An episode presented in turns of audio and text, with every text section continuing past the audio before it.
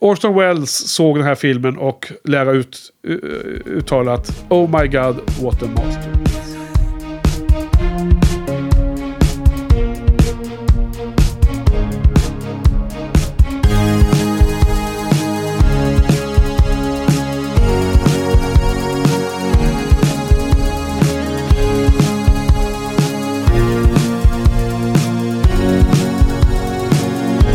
Hjärtligt välkomna till eh, Shinypodden, säsong 4, episod 10. Jag heter Frans.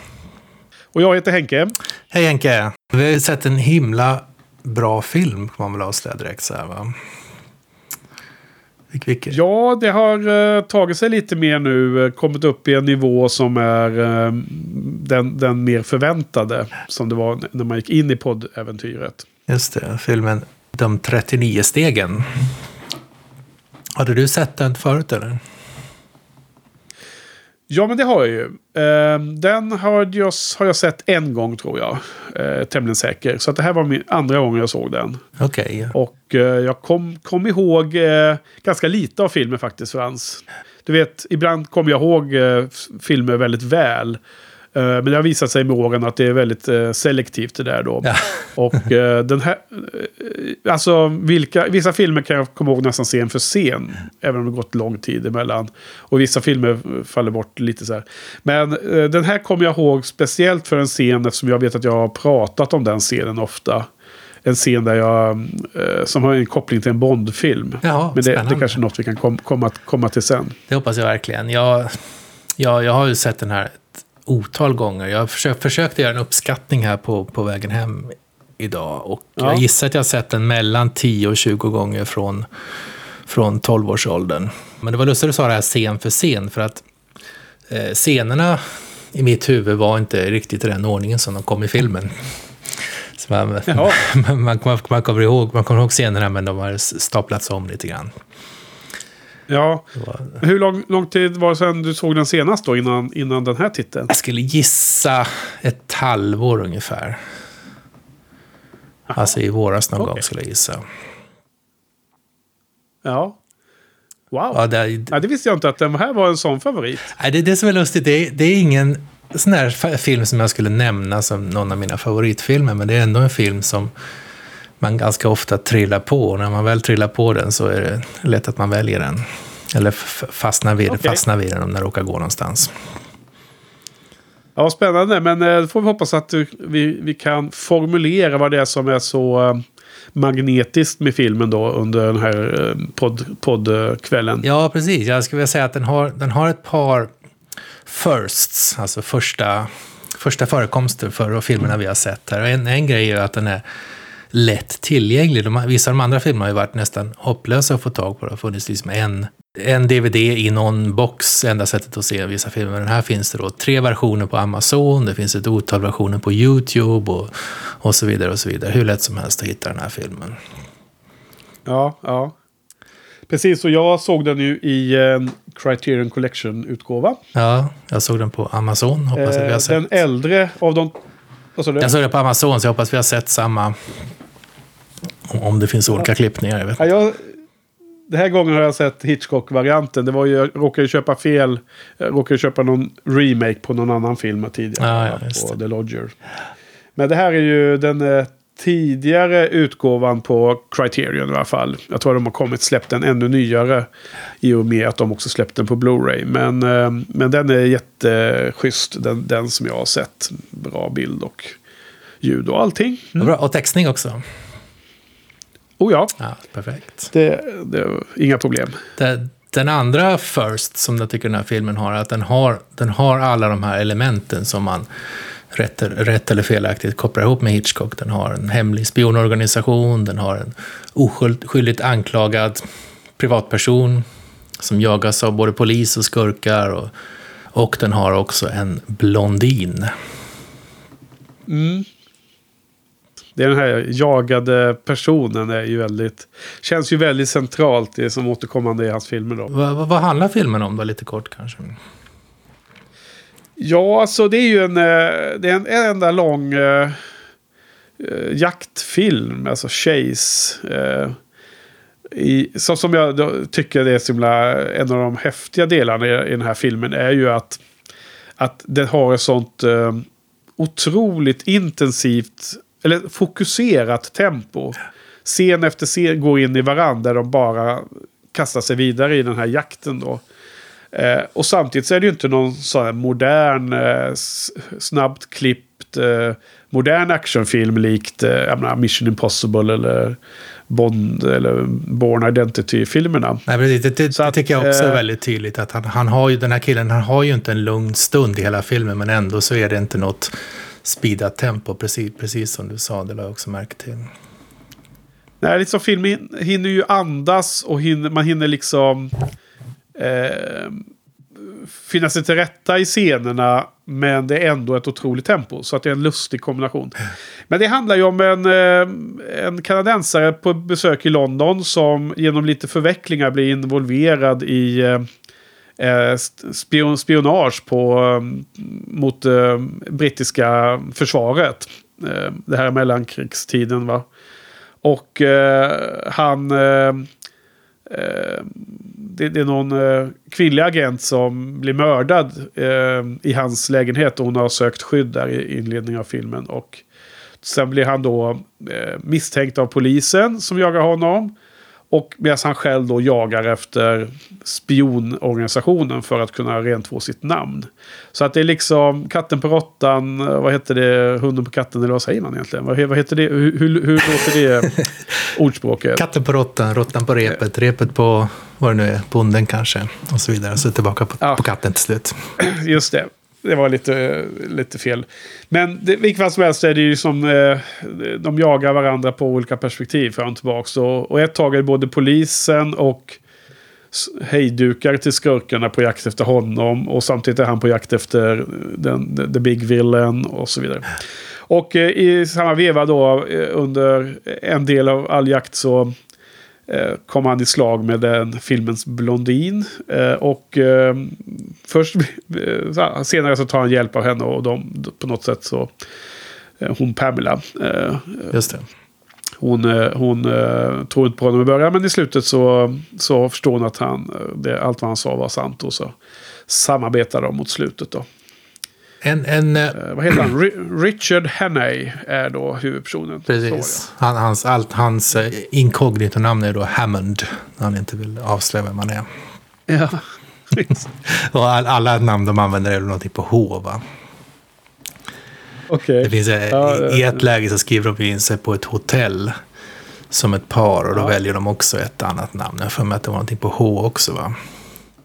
Ja, men eh, kallar de sig inte för Smith då? Nej, jag, jag kan ha fel men jag för mig att det var no att de hette någonting på H och de kom någonstans som började på H. Också. Ja. ja, jag fick just för mig att de... Eh, annars är det väl så här typiskt att man kallar sig för Mr Smith. Skulle det vara så Ja, ja precis. Eh, precis. Som så eh, standard som folk använder. Och så fick han ju det här leendet från eh, hotellägaren för att han förstod att de inte alls var gifta och så här, som de hade sagt. Just det. det var en, en, sak jag, en sak jag tänkte med, med den här blondinen var att hon, hon hon, eh, hon följer inte för honom direkt och hon litar inte bara rakt av på vad han sa, vilket känns ganska naturligt. Jag har sett på ett antal ställen så beskrivs hon som icy och cold. Var det, var det något du tänkte på? Jag, jag tänkte att de bara beskriver henne på det sättet för att hon inte är inte bara faller i hans armar och litar på honom på en gång. Ja, jag har inte sett den beskrivningen av henne, men eh, första gången de ses så blir man ganska överraskad av hur eh, scenen spelas ut. Eller hur den blir, scenen. Alltså han är ju på väg till Skottland för att den här kvinnliga agenten som, ska se vad hon hette då, måste kolla här på internet. Annabelle ja, Smith, det var kanske där jag fångade upp det. Det. Så, det, hon hette någonting, Annabelle Smith. Precis. Han har just fått höra från henne, hon har fått en adress om man säger så, en, eller en lokation i Skottland. Så att för att rent få sitt namn från mordet på henne eh, och bevisa sin oskuld så ska han åka dit och avslöja.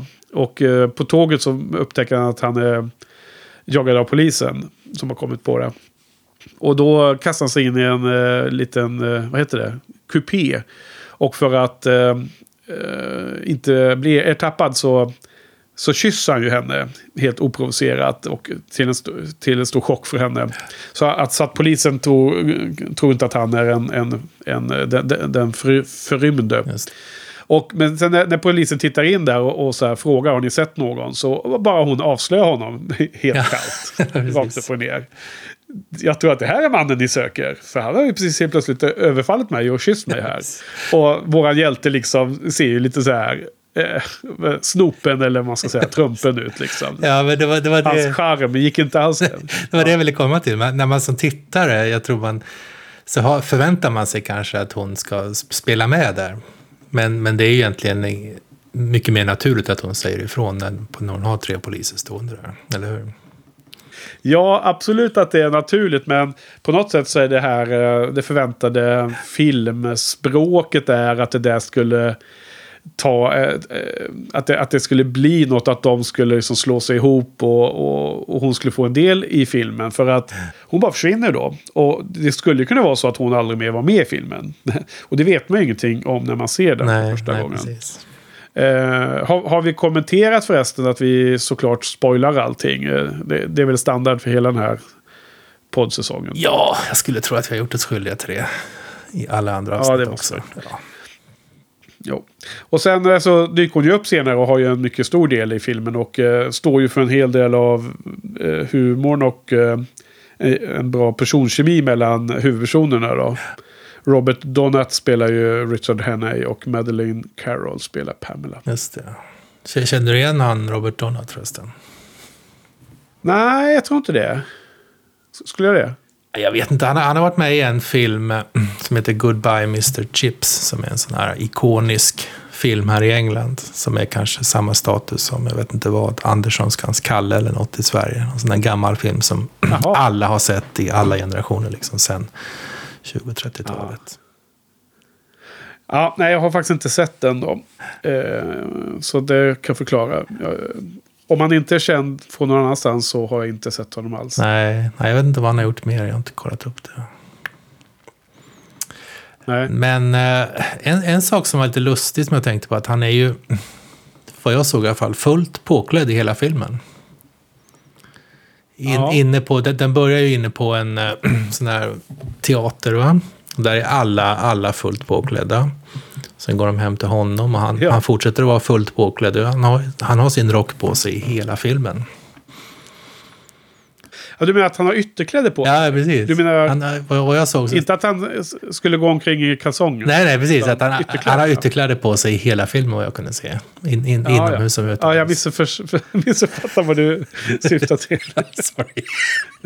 jag hade, jag hade, de går ju, han, ligger ju, han ligger ju och sover och sånt också, men har han, på sig ytterkläder nej, det, det har han nog inte, men det får man aldrig se. Va? För att han, han byter ju ut ytterrock när, när han kliver upp där i något läge. Va? Han får en annan ytterrock. För att han, hans, sigla, hans signalement är ju... about five foot ten, small moustache. Last seen wearing a dark suit, but he may have obtained a change of clothing. De, de, Ja, p- polisen de garderar för att han kan ha bytt kläder, men de, de, de förutsätter att han inte ens tänker på att raka av sig mustaschen. Tyckte jag var lite lustigt. Det, men det var något som jag tänkte på faktiskt. Att eh, tidigare filmer som jag- hade jag ju läst i den där intervjuboken tror jag det var för övrigt. Att, att eh, de pratade om att skurken skulle ha mustasch då. Ja, just det. Det kommer jag ihåg när du säger det. Ja, för det var nå- någonting som de kommenterade till och med att det här, eh, när de skulle misstänkliggöra The Lodger tror jag det var. Att eh, han hade ju ingen mustasch men att man, man, man la skuggan i, Precis. över ansiktet så det såg ut som att han hade mustasch. Men här hade han i alla fall en väldigt, väldigt tunn och eh, finstilt eh, mustasch. Och eh, då gissade jag eh, hejvilt att, att det kanske också var så att det var mer, mer på mode där då i 35, 1935. Så att det liksom fick övertrumfa den där signalen om att det här är en skurk. Ja, precis. Det så tolkar jag det också. Jag tyckte det var lustigt det här att det var, det var så otänkbart att man skulle raka av sig sin mustasch. Att de, de brydde sig inte om det. Ja, jag, ja just det. Jo, jo, precis. Att signalementet. Och, och samtidigt så är det ju ändå, filmen är ändå så pass, eh, alltså den är ju så tight så att det är ju knappt att han skulle ha tid med att göra en sån grej eh, en enda gång. Utan han är ju hela tiden i rörelse i den här jakten. vilk- Vilket jag tycker är en, en av de stora charmen med filmen. Ja. Den är så himla... han kanske inte har implementet som krävs eller någon, någon kniv. Nej. Men det är ju många saker här att uh, utveckla av det som... Uh, men vi kanske ska återkomma till det. Inledningsscenen och den här rocken som man får av bondfrun och, och, det finns fler saker att prata om. Oh ja, det, det första skulle jag säga är att den är ganska lik den, den förra filmen i att, då, då, det var du inne på också, att det är, det är scen på scen på scen på scen. Men i, i den förra filmen, The Man Who Knew Too Much, så tyckte jag att det var, det var staplat. Va? Man märkte verkligen att nu är det en scen och nu är det nästa scen. Och även om den här filmen är likadan så märks inte det. Det är mycket mer, jag kommer inte ihåg vilket ord du använde för att beskriva det, men det, var mycket mer, det är mycket mer tight liksom. Och scenerna glider över i varandra på ett mycket, mycket bättre sätt. Trots att den fortfarande är så ja. episodisk. Var det något du tänkte på också? Eller? Alltså, vilket menar du att den förra The Man Who Knew Too Much var, var episodisk? Ja, jag tycker att båda filmerna är episodiska på det, i, den mån, i, den, eh, i det avseendet att de staplar helt skilda scener på varandra som egentligen inte har någon övergång. Men i den förra, In The Man Who Knew Too Much, så den är det någonting man lägger märke till, och i alla fall jag stör, stör sig på. Medan i den här filmen så tänker man inte ens på det. För att det är någonting han har gjort som är så bra att man, man inte ens reflekterar över att de helt plötsligt är någon annanstans. Utan det, det liksom, allting flyter ihop på något sätt där utan att det egentligen gör det. Ja, No, nej, jag har inte funderat jättemycket på, på det. Jag tycker inte att filmerna känns eh, episodiska på, på ett negativt sätt. Eh, In, och, inte den förra heller och, kanske? Eller? eller? Nej, egentligen inte. Eh, men, men det är ju eh, lustigt att du nämner det. För att han säger ju det, Hitchcock, att i intervjun med Truffaut angående The 39 Steps. Eh, säger han att han ville göra varje scen skulle vara som en liten film i sig. Ah, ja. Varje scen skulle vara så, så fylld av handling och content att det skulle vara som en, en liten minifilm i sig. Jag tror att det här är lite eh, omskrivningar. Om han, han vill liksom ha en tight och eh, händelserik film. Så att inte vissa scener bara var liksom eh, paus ja. och trampa vatten och sådär.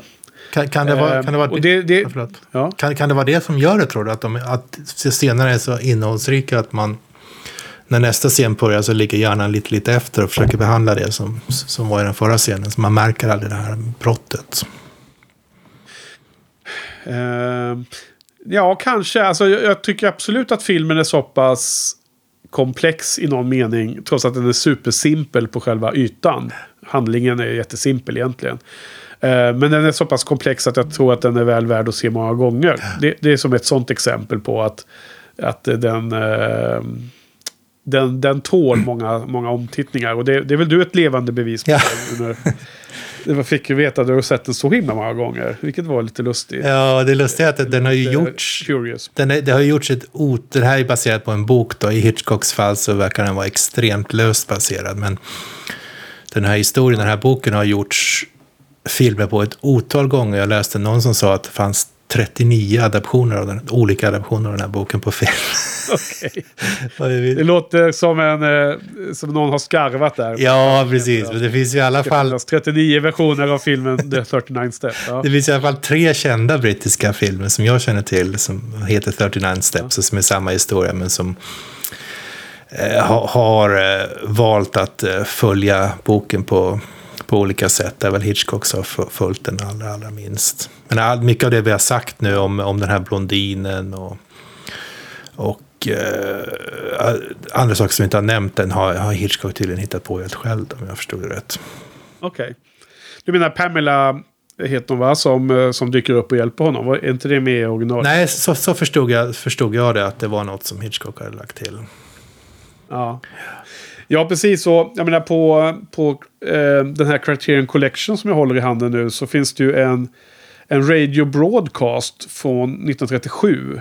Som är som en slags radioteater över den här eh, handlingen. Och eh, jag, jag, lyssnade på den inledningen då. Och inte lyssna igenom hela. Men då var det ju liksom otroligt... Eh, det var liksom precis samma dialog. Jag kände igen dialogen ja, ja. från inledningsscenen med, du vet, Mr. Memory på, på scen. Och det var, det var som samma fråga där. Eh, när han, Richard då, ropar, vad är det han frågar? Hur långt är det mellan Montreal och Winnipeg tror jag han säger va? Ja, det är något sånt. Två, två kanadensiska städer va?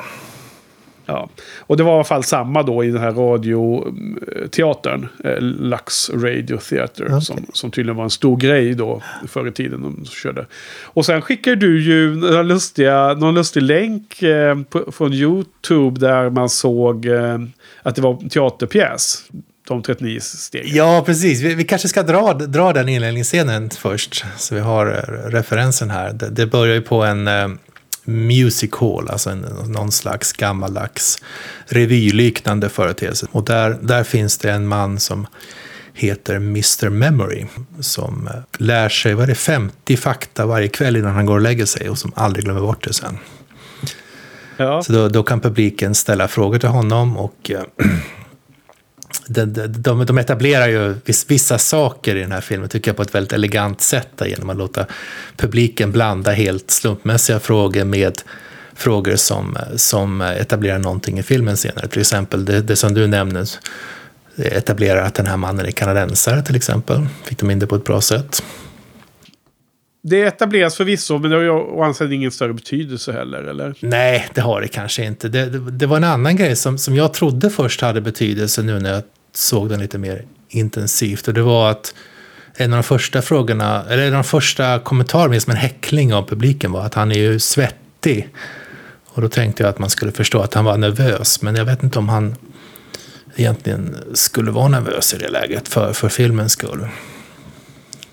Eh, Mr Memory? Ja, precis. Vad var han? Alltså, det, jag, jag, jag tolkade den eh, precis inledningen innan han kom igång med att få visa sig på styva linan genom att kunna massor med fakta så, så var det ju massor med fån, fåniga frågor. Eh, därför att det var ju uppenbart att han, han kunde ju bara allmänna faktafrågor. Och, och någon kastade ut någon sån här privatfråga. Och så här, en personlig fråga som han givetvis inte kunde veta. Ja, jag fick bara en känsla av att det var, det var mer ett, ett, en etablering av att själva publiken var liksom sån där halvpackad eh, pub-publik som skulle bara hojta eh, liksom ja, precis, elakheter. Ja. Att det var liksom en ganska jobbig miljö generellt sett. Jag, jag läste nog inför mycket. Och, jag, då. Ja. Nej, men det, det var som jag, jag vet inte om du köper det. Du, du kan ju, det kan ju vara något, du har hittat någon ytterligare nivå under. Men det var, jag bara, det var bara det jag tog ifrån den. Precis. Ja, jag, jag, tänkte att han kanske hade använt den, den miljön och den situationen till att lägga in saker som han annars inte hade fått, kunnat få in på ett naturligt sätt i filmen. Men jag läste nog in för mycket. Jo, men det gjorde han ju också. Men jag menar det här med att svettigheten, att det var något, att det hade någon betydelse. Men det, nej, nej, precis. Det, jag kan inte komma på något, något. Eh, eh, jag menar, man avslutar ju hela filmen, eh, det är som boken, som avslutar i samma miljö. Eventuellt samma teater eller en liknande i London. Och då är ju Mr Memory där och också tar frågor.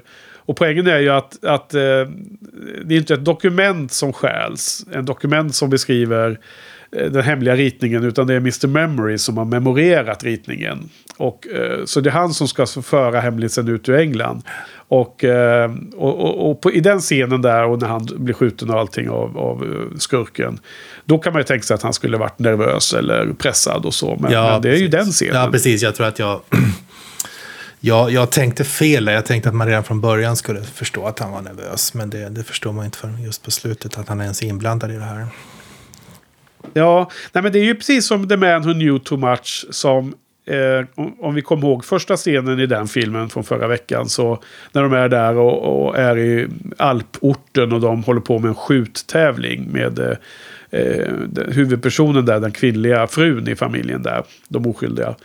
Då, då så träffar man ju uh, The Villain och även The Henchman som är den, den han, hon uh, tävlar mot i, i skjuttävlingen. Så alla liksom main characters är ju med där i början. Och det är lite lustigt att det, även här då så är ju liksom, ser man ju fler, fler än en i alla fall, fler än huvudpersonen som är med i första scenen som har en central betydelse för själva handlingen är ju då Mr. Memory som man då inte alls eh, fångar rimligen första gången man ser nej, filmen. Nej, precis, precis. Och den här Mr. Memory var tydligen, om jag har fattat rätt, någon som Hitchcock hittade på.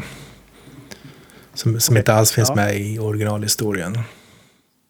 Eh, det, det, var ju, det var ju det här, eh, den här rusiga publiken, eller den här o, o, orediga publiken som var liksom eh, typiskt eh, fotbollshuliganer nästan, fick man en känsla.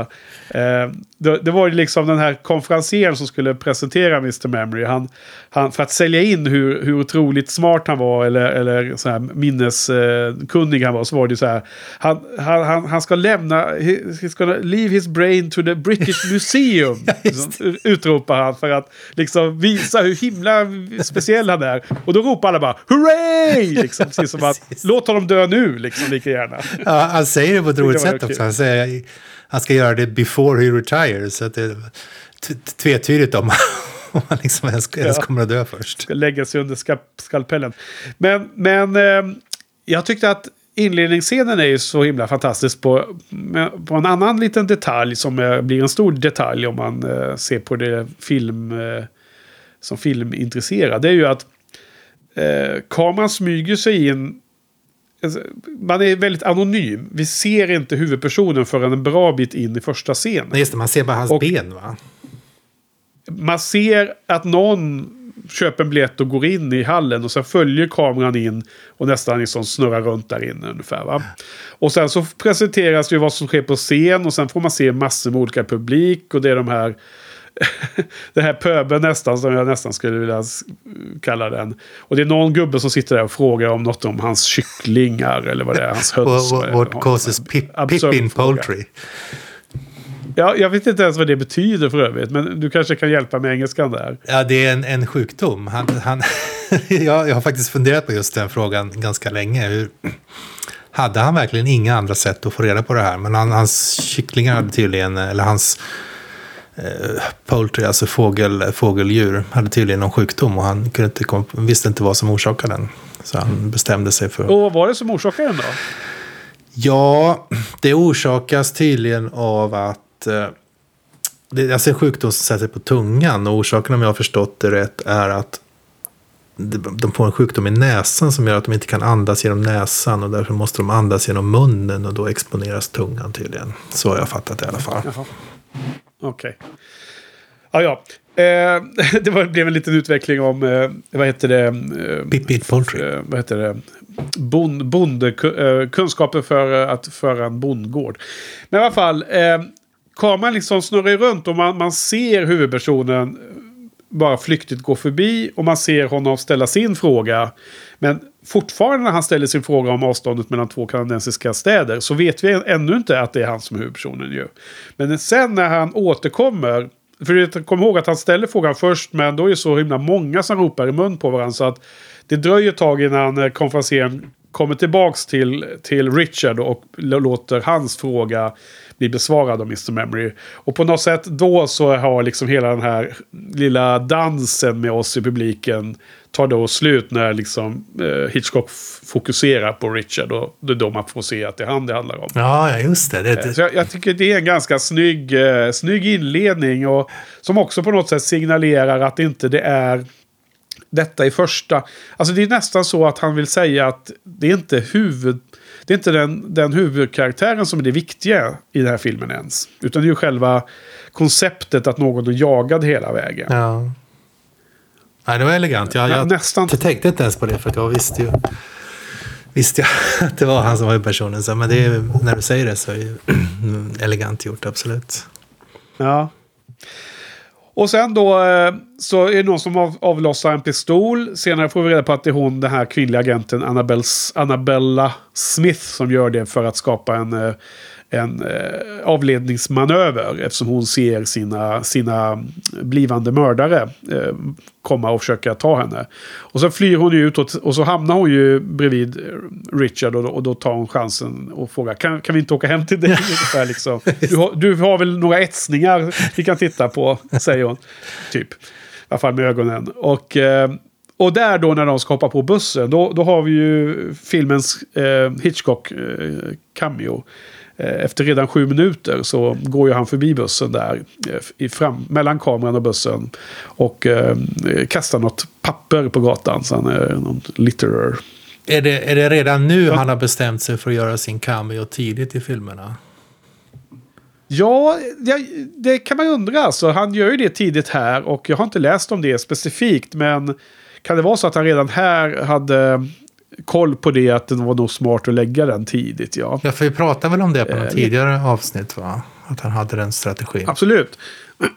Det har, det har man läst om någon gång, men jag har aldrig sett eh, beskrivet som eh, exakt när eh, han, han visste om den, eh, den, den biten. att går, Väntar han en timme in i filmen så kommer folk bara sitta och titta efter cameon hela tiden. Ja, Så bara, precis.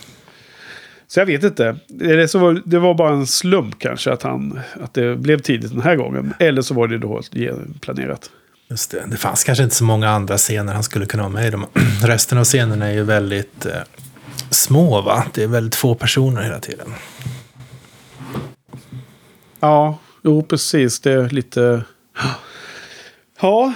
Eh, det. Och sen... och sen är det då en... Eh, vad, vad tycker du om scenen där när Annabella Smith är hemma hos honom och hon liksom står och spanar ut på skurkarna och är allmänt orolig. Och han är ju ganska cool eh, hela filmen igenom. Han liksom gör inte så mycket väsen av att det uppenbarligen är att hans gäst är väldigt oroad av någonting. Nej, och han... Vad ska man säga? Hon, eh, det, det är egentligen lite konstlat sätt, typ, tycker jag, att, att få honom inblandad. Hon, hon säger till honom att hon är hemlig agent för ett ospecifierat land, men som tydligen är Tyskland. Då. Enligt, eh, för i alla fall eh, bokens, eller författarens där avsikt, så ska det vara Tyskland. Och, och att hon, hon känner till att någon håller på att stjäla en hemlighet och ska föra ut den ur landet. Så jag, jag, vet, inte, jag, var, inte- jag, jag var kanske inte jättenöjd med, den, med, det, med, den, med det upplägget. Men det, men det är ju kanske svårt att göra på ett annat sätt också.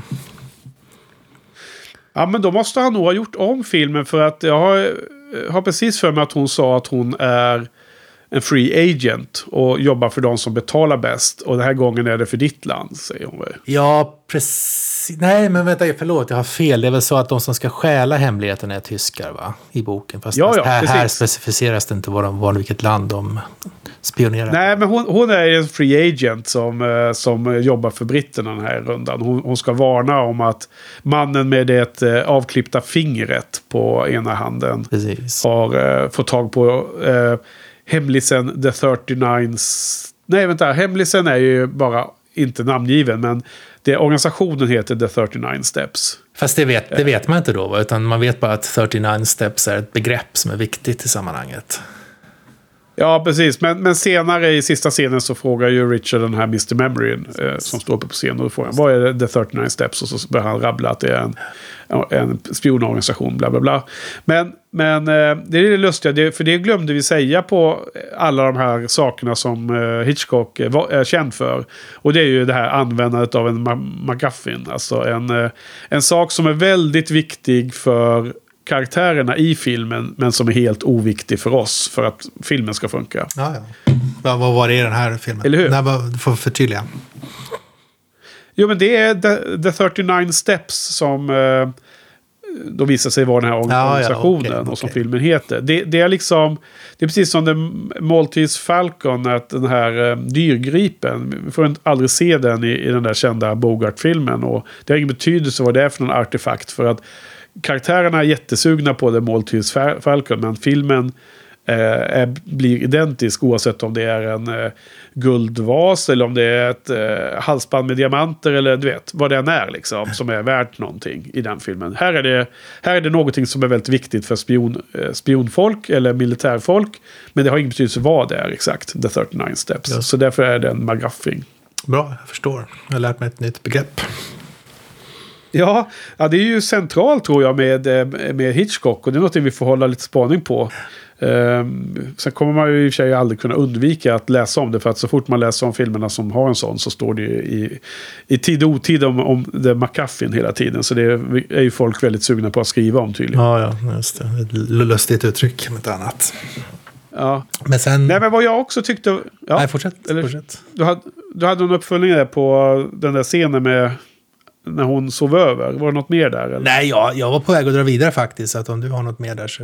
Ja, men då skulle jag bara säga det att alltså, han är ju en gentleman och så här och erbjuder ju sitt sovrum till henne då.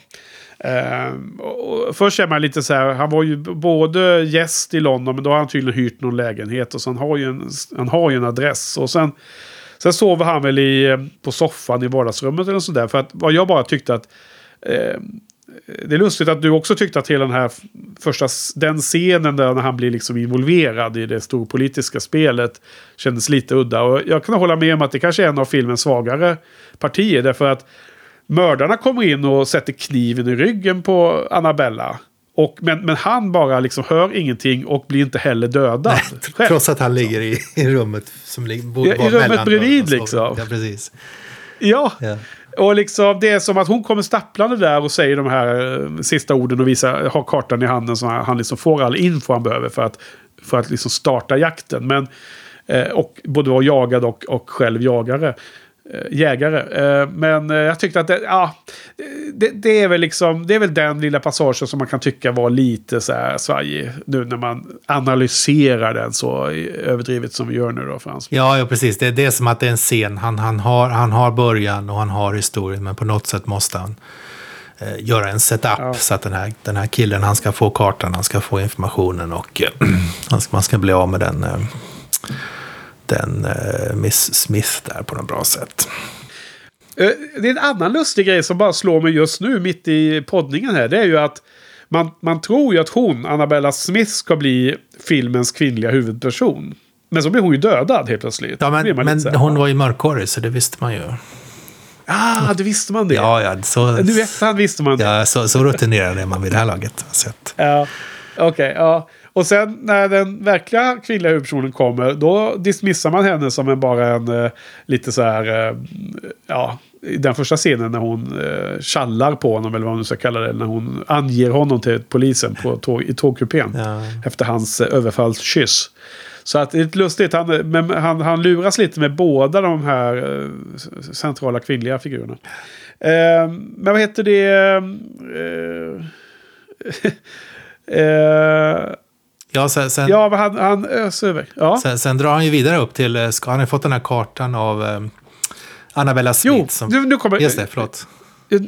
Det var det, när jag satt och harklade med dig. Jag, jag, det var en sak jag kom att tänka på innan du ska få gå vidare. Jo, att eh, också så kommer man på just nu att, eh, alldeles nyss rättare sagt för någon minut sedan, att, att det, det, är nästan samma teknik han använder i The Man Who Knew Too Much. Eh, där, där den här fransosen som frun där i paret dansar med blir ju skjuten där i inledningen i den filmen. Och han har också en sån här hemlis.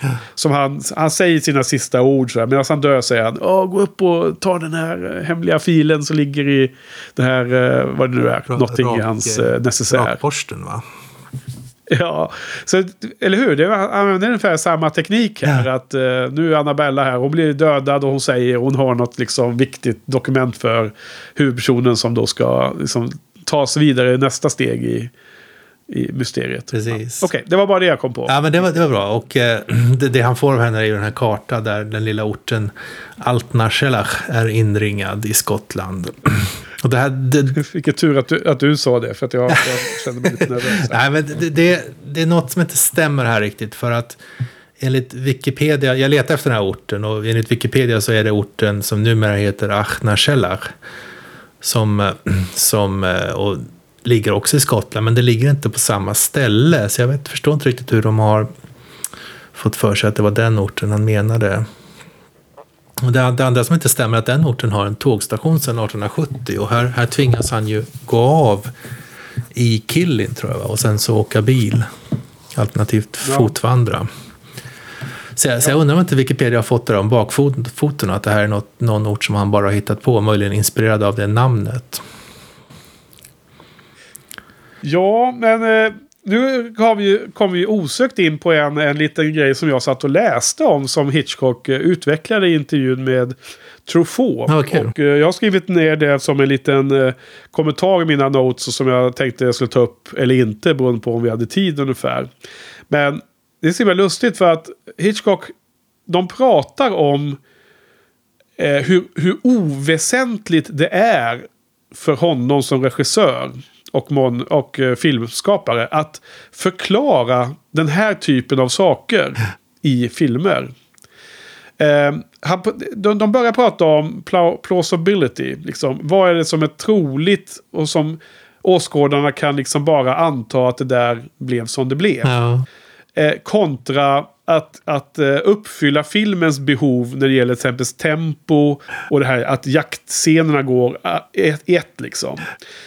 Och eh, han ville inte dra ner tempot och använda tid i filmen för att förklara eh, saker som, som, som eh, vad heter det, publiken skulle kunna haka upp sig på. Därför då får de, det får de bara köpa. Ja. Eh, eh, jag, jag tyckte det var en väldigt intressant, jätteintressant del av den intervjun. Han, han gjorde ett väldigt tydligt exempel och det är från filmen The Birds. Där eh, när de börjar, jag, vet, jag, har inte sett The Birds ännu så att jag vet inte exakt vad det sker. Men det finns en scen där det finns en folksamling. Och de pratar om fåglarna. Och då är helt plötsligt någon i folksamlingen en ornitolog. Som då kan förklara något om fåglarna. Och då menar han på att hur, hur har, hur, vilket sammanträffande att, att precis när man behövde veta något mer om fåglar så fanns det en ornitolog i i en random folksamling i en liten småstad liksom. Och då sa han att det är ingenting som man behöver förklara. Nej. Det, det, det, får liksom bara folk eh, köpa. Att så var det liksom. Nu fanns den, den infon i så. Och anledningen till att jag bara spetsade ögon och öron när jag läste om det här är ju lite att jag själv är ju film tyckare och har en filmblogg och, och tycker om filmer. Och, och, jag har ju många kompisar som skriver bloggar också. Och både jag själv och, och, mina vänner kan ju av och till gå lite i den fällan att man ser en film och så slutar det med att man hakar upp sig på detalj, alltså i någon mening detaljer och, och tycker så här. Det där var ju orealistiskt, eller som, inte orealistiskt, det är fel ord. Det där var ju ologiskt. Hur, hur kunde den där slumpen ha hänt? Och så här liksom. Det förklarades ju inte. Det var lite lustigt att se att det, det är liksom en genomtänkt strategi ja. av Hitchcock. Att, att liksom prioritera ner den, den typen av förklaringar.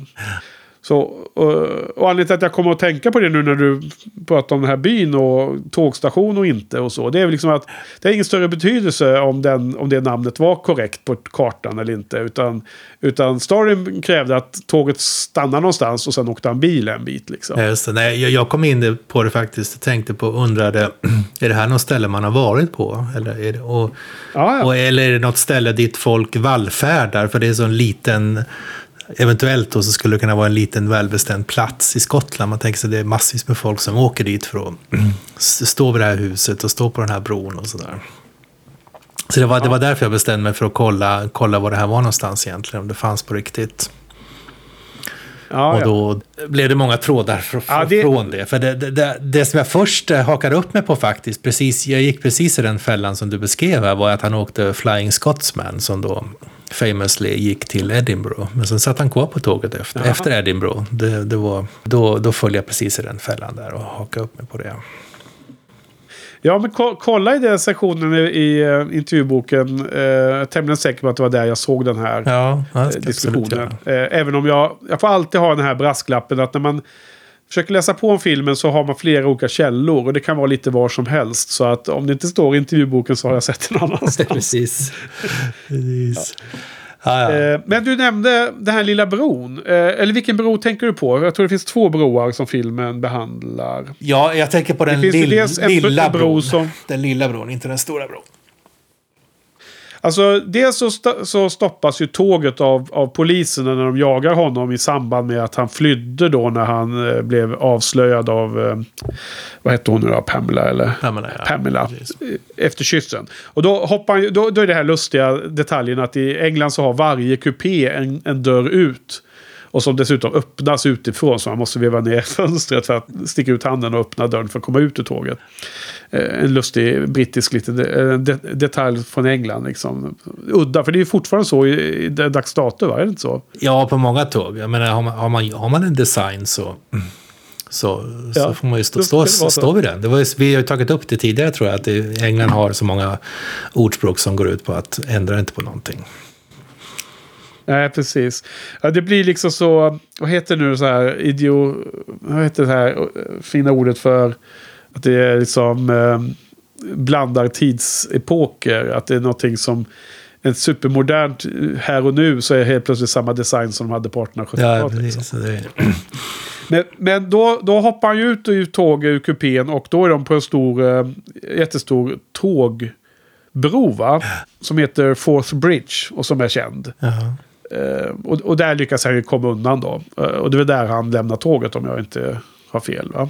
ja, precis. Och då kommer han till den här, kommer han till en liten bondgård va? där han träffar en, eh, ett par, en, en lite äldre bonde som är ganska tvär och jobbig och hans unga hustru som känner sig helt malplacerad ute på landet och längtar tillbaka till Ja, Glasgow och det är spårvagnen. väldigt...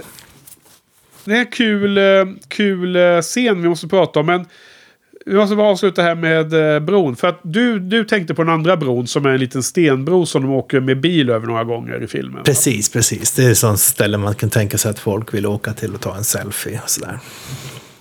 Ja, och det är där jag... Och det är därför jag vet att jag har sett den här filmen minst en gång tidigare. Och det är ju att den scenen, när man ser Bond-filmen Skyfall. Så kom, åker ju Bond, och nu är det en, en eh, liten, liten minispoiler, eller ja, en, en halvstor spoiler om Skyfall för de som inte har sett den Bond-filmen som ändå måste vara en fem år gammal minst. Men det är ju när i, slut, eh, i sista akten i, i den filmen när Bond och eh, M, eh, spelas av Judi Dench, åker upp till Skottland för att senare hamna på Bonds eh, familjs eh, slott som heter Skyfall och där han har vuxit upp. Då, då, då, då kör han genom natten och om gryningen så har han stannat bilen och står bredvid vägen och spa, sp- spejar ut över landskapet in mot Skottland. Och då står de med en liten stenbro som jag, jag tycker att det är så himla likt. Eh, nu när jag, jag liksom försökte dubbelkolla det här och se om det är exakt samma bro. Och det är väldigt, väldigt oklart. Det kanske inte är samma bro, men jag tycker att scenerna påminner om varandra. Och miljön och allting. Så att jag, jag liksom undrar ju då om, om man, de som gjorde Skyfall på något sätt har, eh, att det här är någon hommage till The 39 Steps. Faktiskt. Ja, underbart. Det, det, det, är så pa, det, är så pass likt i, i, i som feelingen. Mer än exakt eh, hur, hur bron är byggd. Så, som har gjort att jag hela tiden har gjort den kopplingen. Och, och, och då, då kan det antingen vara helt random eller så var det någonting som var menat. Ja, underbar observation. Jättekul. Vad är det ni brukar kalla det för? En, en eh, spaning, är det inte så? Ja, en spaning. Ja. Det var en spaning. Lite utveckling om bron där. Men det är, jag har ingen aning. Det kanske, det kanske, det kanske bara är total eh, misär här. Och jag är helt fel ute. Men, Nej, men vi, vi, vi, Skitsamma. säger, vi Ja. säger att det är så. Ja, det kan vara så. Mm. Ja, men då hamnar han hos den här, eh, den här unga kvinnan och en äldre vresig eh, eh, man där på någon bondgård och får eh, övernatta där eller vad det är va? Ja, precis. Och det finns lite... lite det finns aningen till lite spänning mellan eh, hustrun där och... och eh, vad heter han? han Hanny. Heter han i förnamn Charles? Eller? Ja. Ri- Richard. Richard. Men det, blir, det enda som blir är att hon ger honom makens eh, rock. Som, som också är mörk. Hans signalement var att han hade en mörk rock. Men hon ger honom hans rock. Ytterligare en sån här grej som han ska haka upp sig på. Ja. För att han inte ska bli igenkänd. Alltså, eh, men framförallt så har den ju då en psalmbok i innerfickan som räddar livet på Richard senare. Precis, att Han blir precis. skjuten där. Precis. Och, d- och därifrån tar, Ja. tar han sig till den här uh, Altnarschelach. Det är något stort hus där. Och Ja. eh, blir inbjuden. Delta på någon... Ja, precis. För då... Alltså här måste jag ju då opponera mig. Den andra grejen som jag då tycker är mer, mer en festlig sak med filmen än en kritik.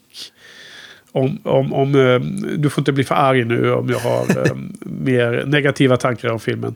Alltså, eller det är inte negativa tankar utan det är mer det är neutralt men det är mer frågande. En, en fråga jag fick, fick i huvudet. Det är ju det här med att, att, att han, är ju, han beter sig som en värsta James Bond-figur, eh, Richard Hanner. Alltså, prat, tala om en liksom jäkla superhjälte som privatperson. Alltså det råkar bli han, honom och han är, liksom, han är stencool i varenda scen. Han blir aldrig rädd trots att han håller på att bli dödad flera gånger.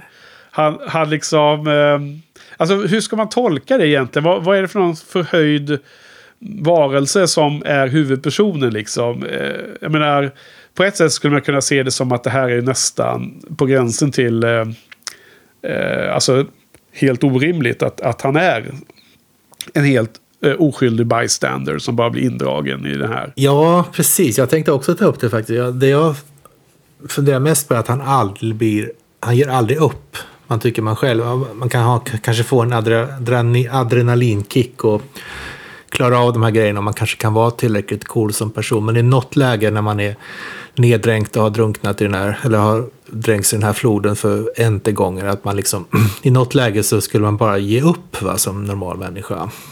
Det, det, det läget måste, måste ha kommit någonstans i alla de här händelserna, tycker jag i alla fall.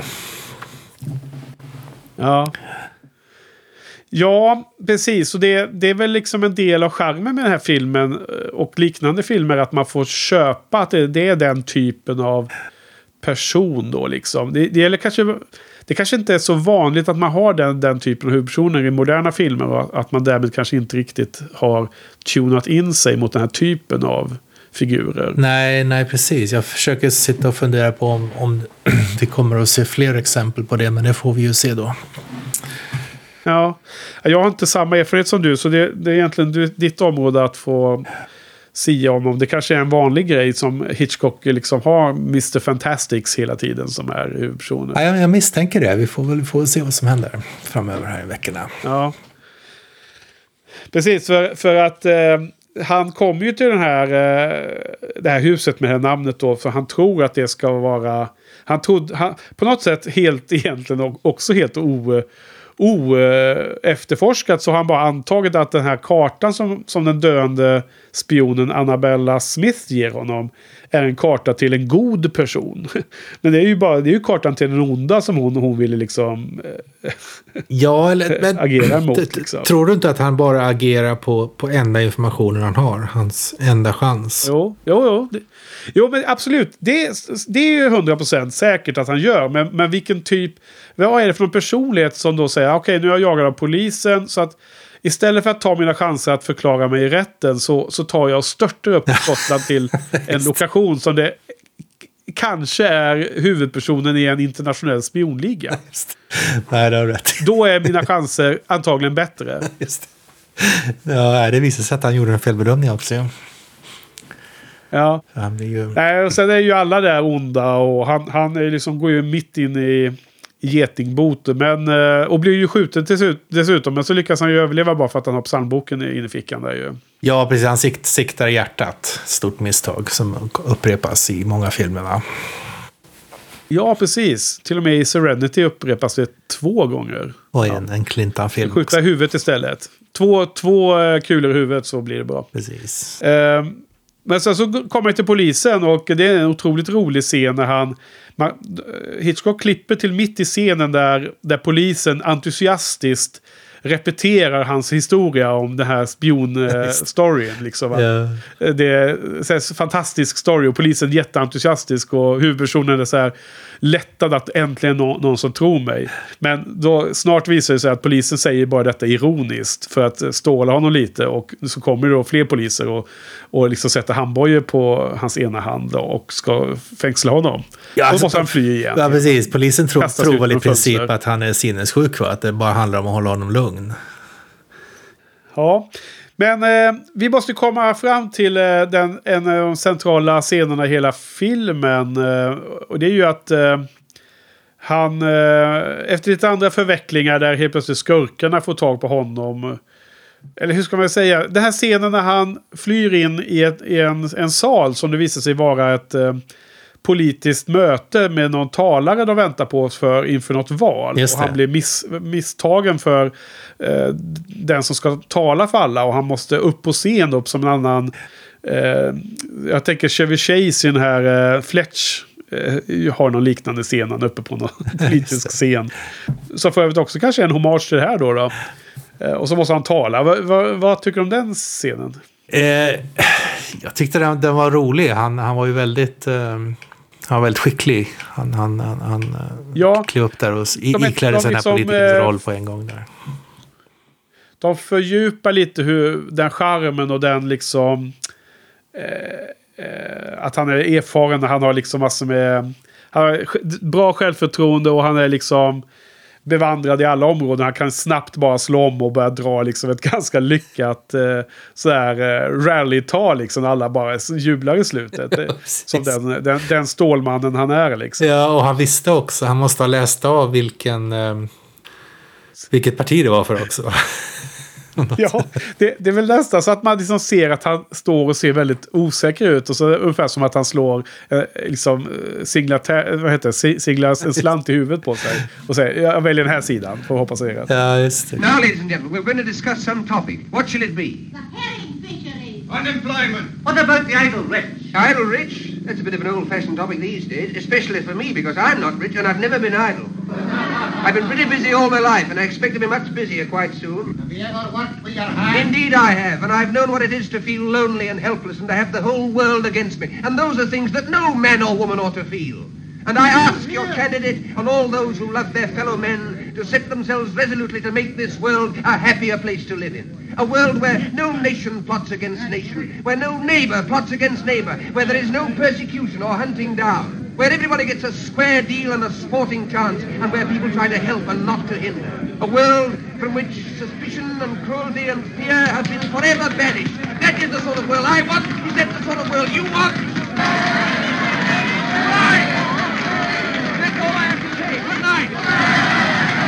Eh, så dök, dyker då Pamela upp där och då är helt plötsligt hon tillbaks ju. Av någon anledning så dyker hon upp där. Det är lite oklart för mig.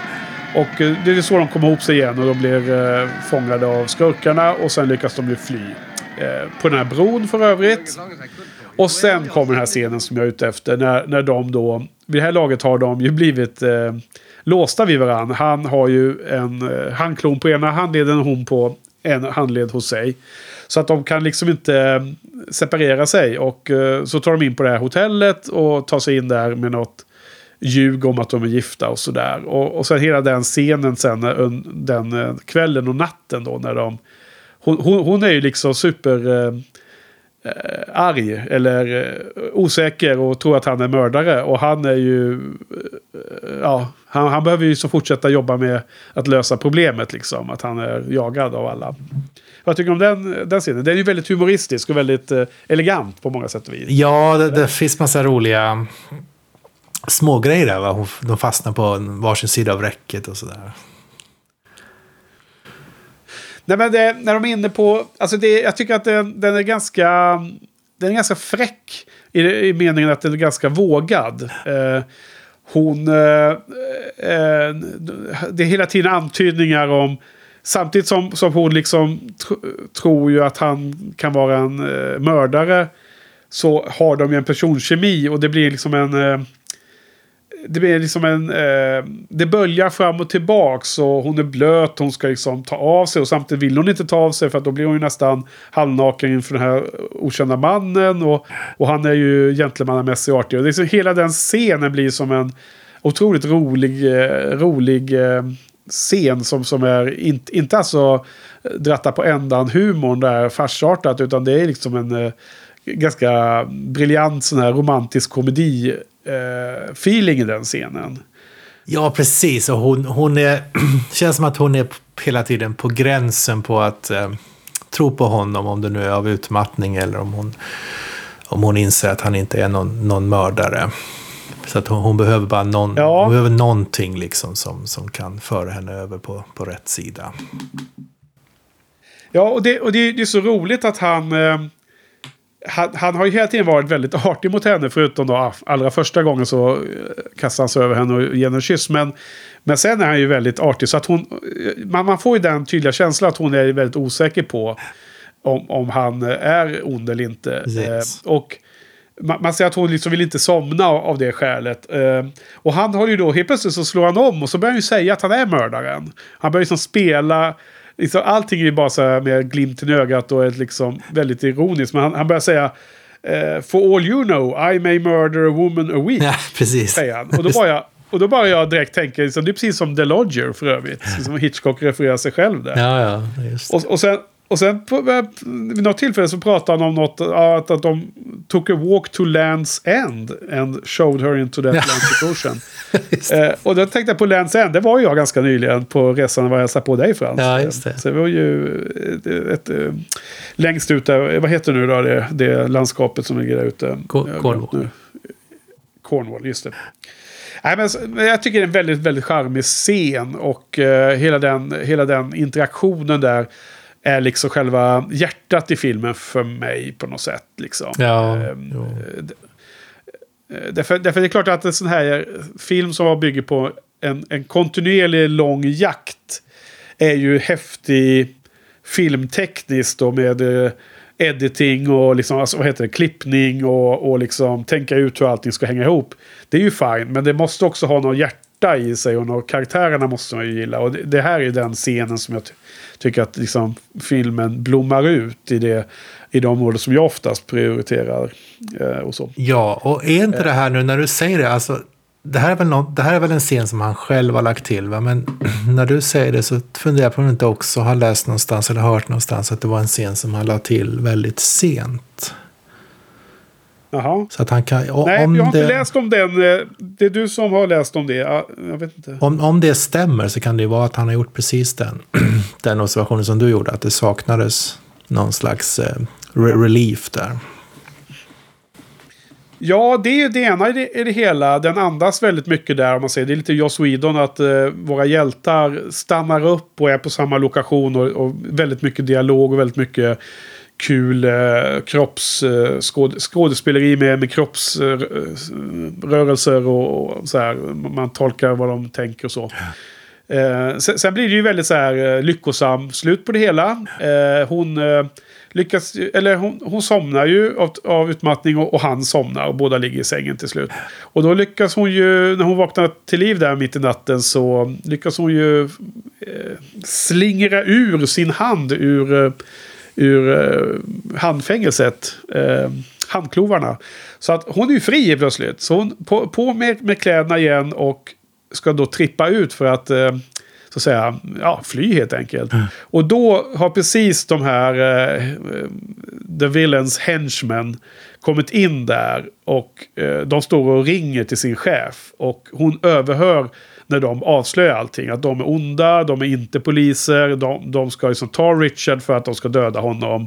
Och hon själv är i livsfara. Så hon får ju så, hon får allting serverat. Att det visar sig att den här mannen som hon nu var så irriterad på alldeles nyss. Eh, sa, allt det han sagt var ju sant. Så fick hon ju smyga tillbaka in där då. Och då vaknar han ju till liv. Och då är, ju- och då är, då är de ju på samma sida och kan ju börja samarbeta där. Så jag tycker liksom det är väldigt mycket av, av det, mycket centralt i den här filmen händer i det där hotellet tycker jag. Ja, precis. Han, han, eh, han köper väldigt fort att hon är fri från handkloven men ändå är kvar där. Så han... han, han Ja, han är ju så himla eh, ball att han har supergott självförtroende han, och självkänsla. Han, han förstår det att ja, men hans charm har övervunnit henne. Eller, eller vad tror jo, du? Jo, precis. Ja, men hon, säger, hon säger väl att hon har hört det där. Hon sa väl som det var. Ja, Hon säger väl någonting i stil med att jag har fått reda på att, att allt du sa var sant eller något sånt där va? Jo, men, hon säger mer Frans. För att hon säger att jag hörde dem, de var här. Och då blir han ju ganska upset. Ja, ja, just Så, så här, men väckt, varför väckte du mig inte? Nu har vi förlorat fem Ja, just det. i- Ja. Just det, ja. i, i att vi ska åka in till London för att hindra dem att, eh, att fly med, eh, med de här militära hemligheterna. Precis. Och du, du, ehm, just det, hon, hon, hennes motivation var att de, eller hon var glad för att man hade kommit undan. Han var arg för att de hade låtit de andra kommit undan. Som hade olika... Ja, eftersom han är ju, han är ju jagad från två håll och samtidigt jagar ju han eh, spionen. Så han är ju en, en, en helt neutral, eh, vek, vanlig bystander hade ju bara i det här läget liksom varit glad för att han överlevde. Men eftersom det här är en superhjälte då så, så ska han ju också hindra att, eh, att spionerna stjäl den här hemliga, hemligheten från England. Då. Precis. Så Så det, då ska de in till London. Ja, Va? nej fortsätt. Jag, jag tar det sen. Nej men det är ju, eh, vi börjar närma oss eh, slutet på filmen här. Vi, vi, vi kanske inte normalt sett går igenom scen för scen. Men det här, det här kanske en film som, som kräver det. För, för då hamnar vi i slutet och till slut så kommer de ju tillbaks då till eh, boken-scenen när det är Mr. Memory på scen. Och nu är de i något annat ställe som är lite mer propert för att folk sitter i eh, som en konserthall ser det ut som. Och det finns sådana här eh, kungliga loger och sånt där Villan sitter ju uppe bakom en eh, draperi på en sån här De är loge på högt upp ju. Palladium, va? Oxford, Oxford Circus. Aha, tror jag. Okej, okej. okej. Eh, eller är det, hem, är det heter den Oxford Palladium? Nej, heter nog bara The Palla- Hem- Palladium Hem- Theatre. Va? Ah, okay, okay. Ja. Eh, men där är det så lustigt för det är väldigt, väldigt eh, intressant sak som sker. Som jag undrar lite hur Hitchcock tänkte. För att eh, eh poliserna kommer ju och får, hittar ju Richard och då ska de helt plötsligt ta honom. Men hans sista liksom Hail Mary för att rädda allting är att han rusar in bland raderna i publiken och så ropar en fråga till Mr. Memory. What is the 39 steps? Och Mr. Memory skulle ju då bara kunna ja, inte svara på det. Och så hade ju han och The Villain kunnat eh, ta sig undan i slutet och Richard blir tagen av polisen och allt var liksom förlorat. Men då är han ju, känner sig manad då, eh, antingen av någon slags yrkesstolthet eller till och med om han har någon slags tics att han måste svara på en fråga om han kan svaret. Så han börjar ju rabbla vad, vad, vad det här hemliga är. Och, och det, det gör ju att den här huvudskurken som sitter uppe i, i en av logerna tvingas skjuta Mr. Memory. What are the 39 steps? Come on, answer up! What are the 39 steps? The 39 Steps is an organization of spies. Collecting information on behalf of the Foreign Office of...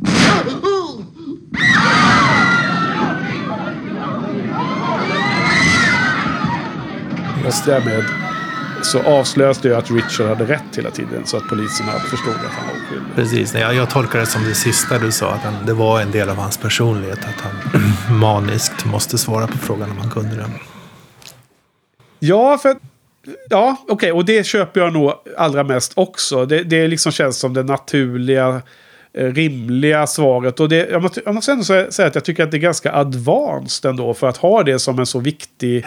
Alltså det är sista scenen och hela klimax på allting bygger ändå på att man liksom har någon form av pers psykologisk profil som man måste förstå. Jag tycker det är lite ganska modigt av eh, Hitchcock i någon mening att, att ha en sån scen. Liksom, den är utmanande i någon mening. Ja. Eller? Ja, det kanske man kan säga. Eller desperat. Av Hitchcock? Jag vet inte hur han annars skulle ha rappat upp det. Ja, ja, nej men alltså... Eh, han Nej, men det är absolut att det, att det är roligare. I och med att, han att introducerar Mr. Memory i första scen och avslutar med honom. Är det ju en jäkligt elegant eh, struktur på hela filmen. Och det är väl inget, inget som är gjort i panik. Utan det är ju helt genomtänkt från första början att det ska vara så här. Jo, nej, det har rätt i. Och det, det var, var inte någon tidigare film? Vilken film var det där Hitchcock hade velat haft en bookend på samma sätt? Men det blev inte det. Med, med ett, en arrest, va? Var det Black, Just Blackmail det, det var ju... Kanske, va? Blackmail var det ja, precis. Hade varit, varit otroligt glimrande bra ju. Just det. Om den hade varit så. Men, men det jag ville fråga dig som, som avslutning här, det, när du nämnde det här med hans, att han ville komma åt, det var viktigt för honom att jaga de här skurkarna för att hindra att att hemligheten kom till främmande makt. I, i början så sa du nämligen att han, han eh, han eh, flydde för att han var, eller han, han ville konfrontera dem för att han var oskyldigt anklagad och ville fri, fria sig själv. Så vad var hans huvudsakliga motivering? Var det att, att eh, vad, vad, säger man, frigöra sitt namn eller var det att eh, rädda sin nation? Ja, det är ju en, det är en bra fråga för att jag har inte... Här har jag nog mer gått på att eh, när man läser om filmen så, så beskrivs den alltid i...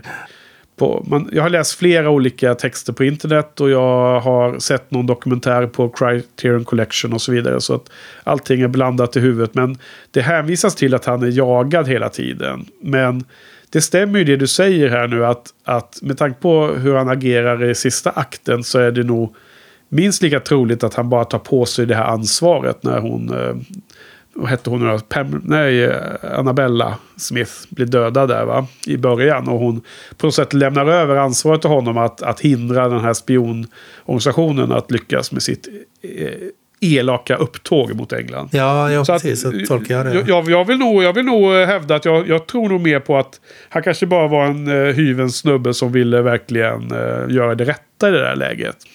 Precis, och det tycker jag förklarar lite grann varför han inte tar chansen i vissa lägen att bara gå till polisen och hoppas, ja. hoppas på tur liksom. Ja. Jo, ehm, precis. Nej, men det var en bra kommentar och så. Det är lätt att man liksom blir medryckt av att alla beskriver filmen i vissa termer. Så, så ifrågasätter man inte det lika hårt som om, om man bara tänker själv. Ja, precis. Fa- Farligt, farligt att läsa. Mycket. Ja. Nej, men det är också givande att, få, att eh, du får massor med eh, insikter runt filmen och du kan själv eh, börja bearbeta eh, aspekter av filmen som du...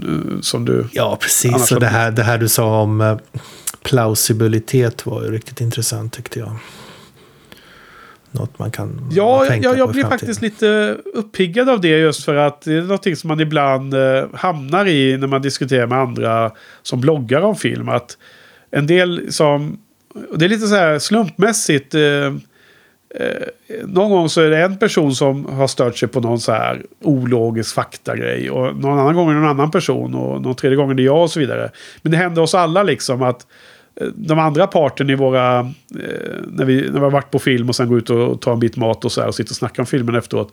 Liksom att någon tycker att filmen bara var jättebra och inte brydde sig om den detaljen och andra eh, hänger upp sig på sig. Och det, det liksom ambulerar runt i gruppen vem, vem, vem som råkar vara den som störde sig på det. Men väldigt, väldigt, väldigt intressant att, att, att höra att redan då på 60-talet så kunde Hitchcock formulera det här som en strategi mer än att det är ett misstag i arbetet. Precis. Men det finns ju en sak till som jag... jag funderar på om jag skulle dra där. Ja, absolut. Gör det. Jo, gör det. Gör det. Kom igen nu. Nej men alltså Hitchcock pratar om den här scenen i mitten av filmen när Richard eh, övernattar hos den här bondgården med den unga frun och den vresiga äldre mannen. Där- Där när, när frun ger honom en rock och han Ja, precis. fortsätter vidare sen. Det var tydligen taget från någon form av eh, teater eller eh, bok eller något annat. Alltså, eh, det han hade utgått från Hitchcock där som han hade tagit inspiration från var en, en mycket rolig liknande scen som han då beskrev. Eh, som jag då tror är i intervjun med Truffaut. Att, att det är en, huvudpersonen kommer till en, eh, till en bondgård mitt i natten och han behöver liksom lo, logi, kost och logi. Han behöver liksom övernatta där och, och knacka på och frågar om han får komma in. Och där eh, bor då en ung, eh, sexuellt frustrerad ung fru som eh, Hitchcock. Och en äldre, väldigt så här asketisk man som inte alls är intresserad av köttets lustar. Och då har frun gjort eh, kycklinggryta. Eh, och eh, den äkta mannen har då ätit massor mat. Och så kommer den här eh, främlingen och knackar på. Och unga frun blir genast jättesugen på honom. Rent eh, kroppsligt då liksom.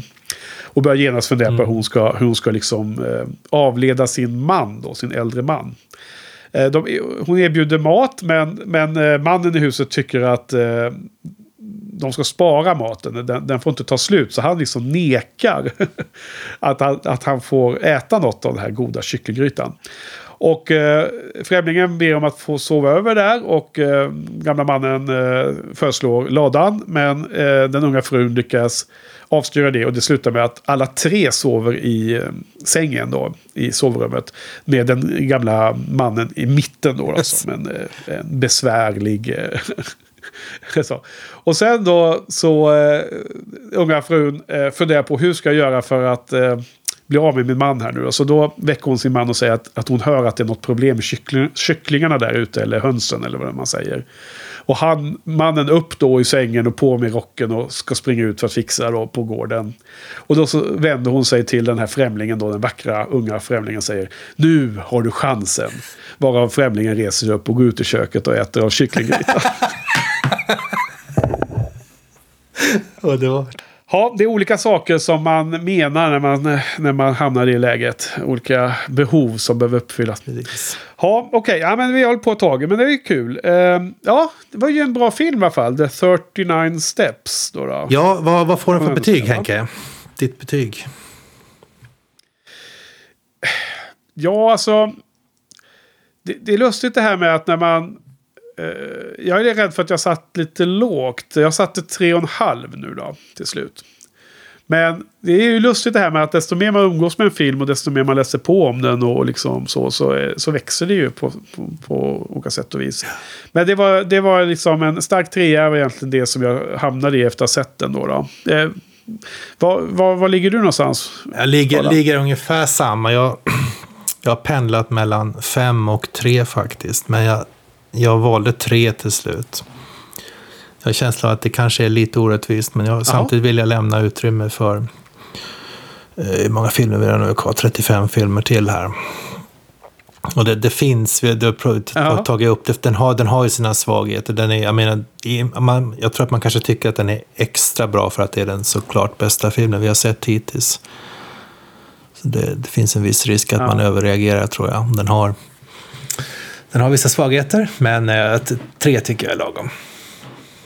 Alltså en... Eh, Ja, eh, det, det är lustigt är, för du brukar alltid vara en sån väldigt stark eh, förespråkare för att betyg ska sättas efter magkänsla.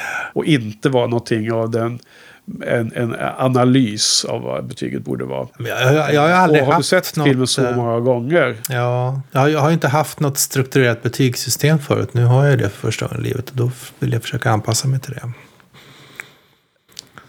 Ja. Låt oss hoppas att ditt betygssystem kan fortsätta att vara helt ostrukturerat då. Och hoppas att du undviker att nästla in i någon slags analytisk värld när det gäller betyg. Ja, jag kanske ska svara på det är saken. en del av Det- charmen. Men svara på saken och eventuellt kommer den att gå upp Ja. ett halvt steg då. Under natten här. Får se.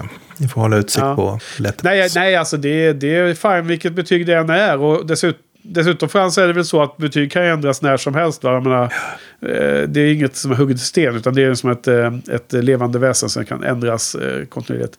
Eh, speciellt när man ser om en film då givetvis så kan man helt plötsligt upptäcka att den var ju mycket, mycket bättre än vad man tänkte förra gången och sånt.